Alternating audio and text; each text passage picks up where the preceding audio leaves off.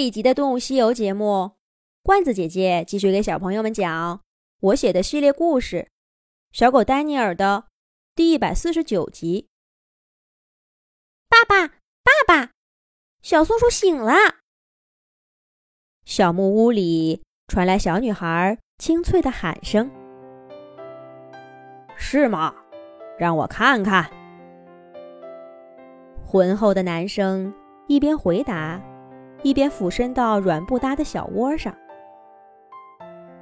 睡在小窝里的鼠三，一睁开眼睛就看见陌生的人，陌生的环境。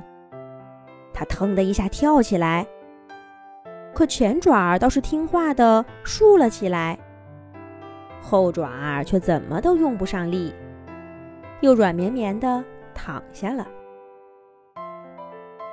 哎，可别乱动！你这小家伙力气还挺大，让我看看伤口怎么样了。又是那个男生，在鼠三的耳边响起。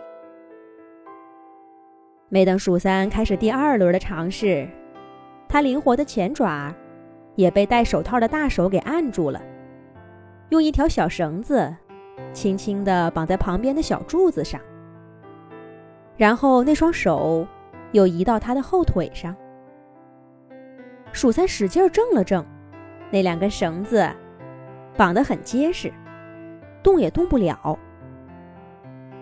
在一个完全陌生的环境里，又被限制了自由，鼠三感到又害怕又愤怒。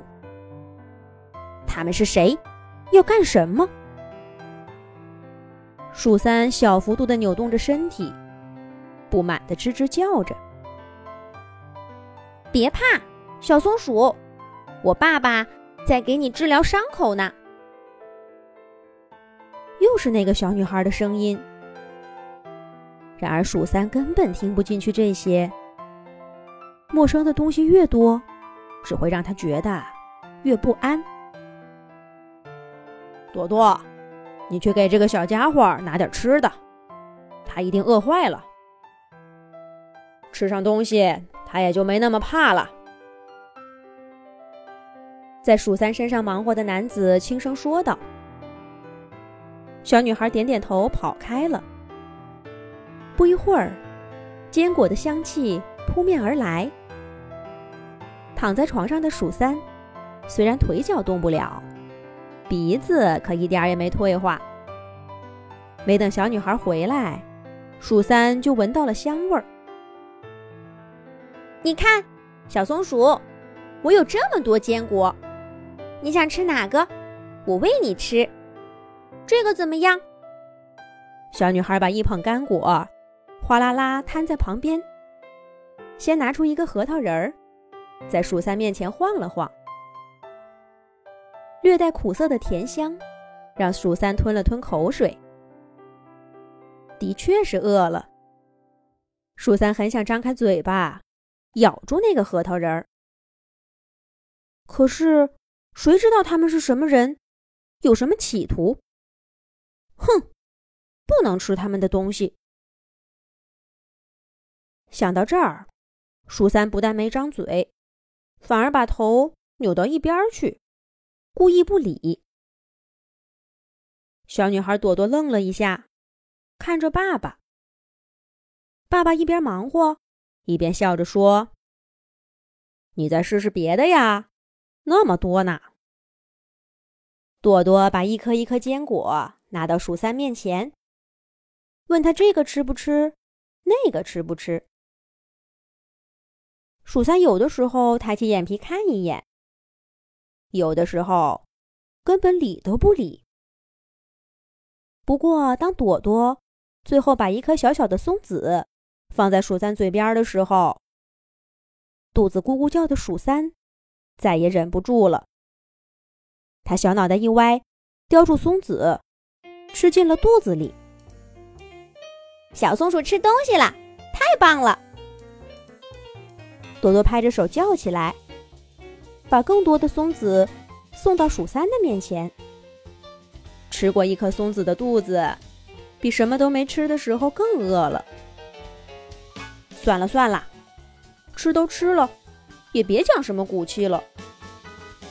松子真是太香了。鼠三也顾不得那么多，哗啦哗啦吃掉了一大堆。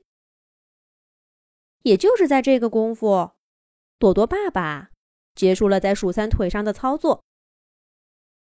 好啦，这个小家伙还挺坚强的，断掉的骨头接上了。不过啊，他以后走路恐怕都得一瘸一拐的啦。什么？我的腿瘸了？腿瘸了？不，不要这样！鼠三听到这话，把嘴里的松子全都喷了出来。我的腿！鼠三也顾不上吃了，在小窝里扭动身体。那双大手再次触碰到他的身体，这回没有戴手套。一股暖流顺着毛发传递到鼠三的身上。那双手的主人轻轻地说：“别害怕，我们会照顾你的。”这样的话，同样暖暖的击中了鼠三的心。他渐渐明白了。这个给他治疗腿伤的人，还有那个喂他吃松子的小姑娘，他们不是坏人。不管他们为什么把自己带到这里，他们并不是想害自己，而是在帮他。鼠三隐隐约约的想起，他是从一棵高高的树上掉下来的，当时就没了知觉。如果只是摔坏了腿，那已经是万幸了。